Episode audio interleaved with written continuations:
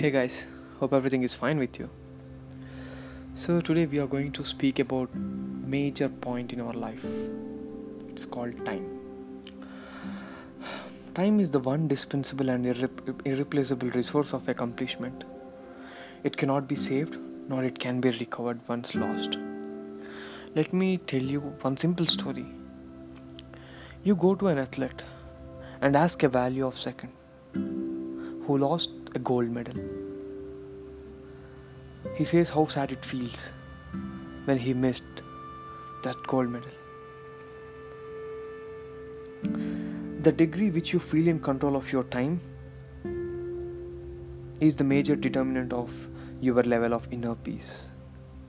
So, the more you have control over your time, the more inner peace, harmony, and mental well being starts coming into your life. Just look at the greatest of any field. My fa- personal favorites Rajnikant, Roger Federer, Mahesh Babu, Elon Musk, Bill Gates, APJ Kalam. They knew how exactly have to manage the time and they succeeded in it. And look at the mediocre people with mediocre jobs. There is a feeling of being out of control of their time it is the major source of stress, anxiety, and depression. Of course, uh, everyone begins here, and it is the stage where you have to develop the habits which helps you to properly manage time.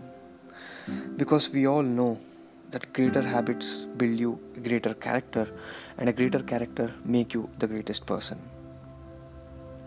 And yeah, let me tell you that the better organized and controlled the critical events of your life, the better you feel moment to moment, and the more energy you will have, and the more you will get done, and the more you will succeed. So, this is about our first episode. Uh, we will get back to you and keep listening to the time management podcast by Dheeraj. Thank you, guys.